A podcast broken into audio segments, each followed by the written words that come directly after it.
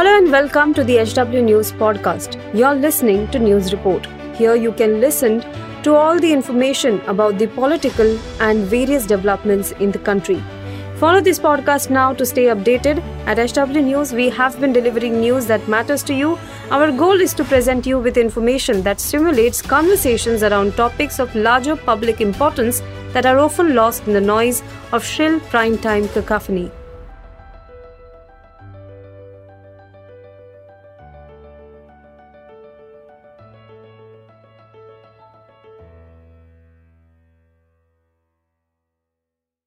नमस्कार दोस्तों, आप देख रहे हैं एच डब्ल्यू न्यूज़ और मेरा नाम है सुन कनौजिया। 2019 में पुलवामा में आतंकी हमले में मारे गए जवानों की मौत के लिए जिम्मेदार मोदी सरकार और एनएसए अजीत डोभाल हैं। ऐसा हम नहीं कह रहे हैं, बल्कि ऐसा कहना है भारतीय सेना के पूर्व अध्यक्ष शंकर रॉय चौधरी का। शंकर रॉय चौधरी ने ऐसा क्यों कहा है, ये मैं आपको इस शो में बताऊँगा, लेकिन उसके पहले मेरी आपसे अपील है कि आप इस वीडियो को बड़े पैमाने पर शेयर करें और इस पूरे मामले पर अपनी राय हमें ज़रूर साझा करें।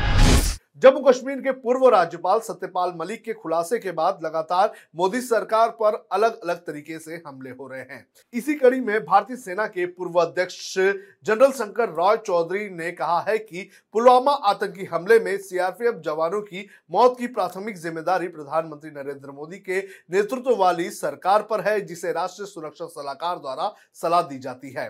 आपको बता दें कि दी वायर को दिए इंटरव्यू में सत्यपाल मलिक ने कहा कि 2019 का पुलवामा हमला, जिसमें विस्फोटक से लदी एक कार सीआरपीएफ के काफिले में घुस जाने के बाद 40 जवान शहीद हो गए, ये सरकार की अक्षमता और लापरवाही का परिणाम था। और इसी पर जनरल रॉय चौधरी ने दी टेलीग्राफ को इंटरव्यू दिया है और उन्होंने कहा कि पुलवामा में जानमाल के नुकसान की प्राथमिक ज़िम्मेदारी प्रधानमंत्री नरेंद्र मोदी के नेतृत्व वाली सरकार की है, जिससे राष्ट्रीय सुरक्षा सलाहकार द्वारा सलाह दी जाती है। ये एक धक्का था।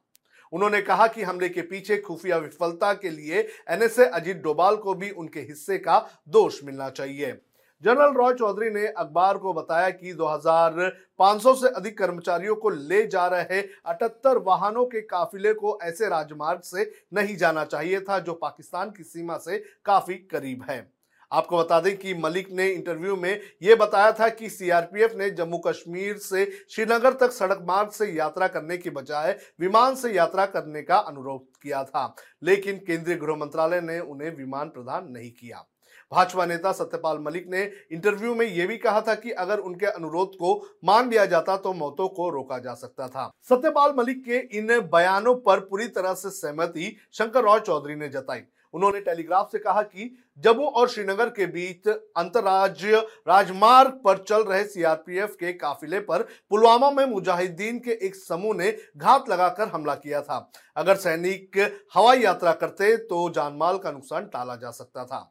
जनरल शंकर राव चौधरी ने कहा कि राष्ट्रीय राजमार्ग पर चलने वाले सभी बड़े वाहनों और काफिलों पर हमेशा हमले का जोखिम रहता है। उन्होंने कहा कि जिस क्षेत्र में पुलवामा आतंकी हमला हुआ था, वो हमेशा एक बहुत ही जोखिम भरा क्षेत्र रहा है। उन्होंने टेलीग्राफ को आगे बताया कि जम्मू में सामा हवाई अड्डे के साथ जाने वाली सड़क घुसपैठ के कारण हमेशा असुरक्षित रहती है, जो टल्लों के ज़रिए गुजरती है। उन्नीस सौ इक्यानवे और बयानबे के बीच जम्मू कश्मीर में 16 कोर की कमान संभालने वाले जनरल ने कहा कि अंतर्राज्यीय राजमार्ग पर आप जितना अधिक ट्रैफ़िक ले जाते हैं, आप उन्हें जोखिम में डालते हैं, क्योंकि सीमा पाकिस्तान से काफ़ी दूर नहीं है।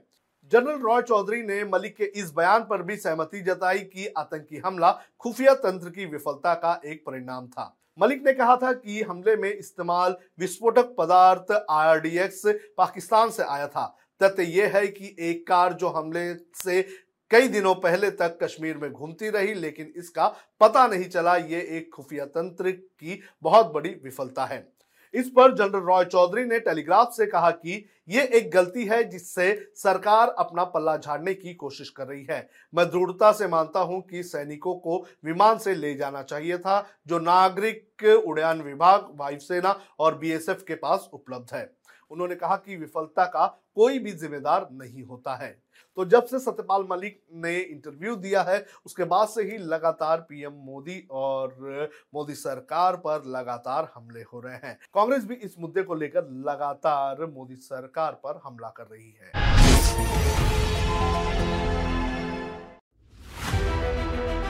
If you like this episode, please rate us with 5 stars right now. HW News podcasts are available on BingePods and all other audio platforms. Also, don't miss to check out editorial with Sujit Nair from the House of HW News podcast and we are sure you will love it too.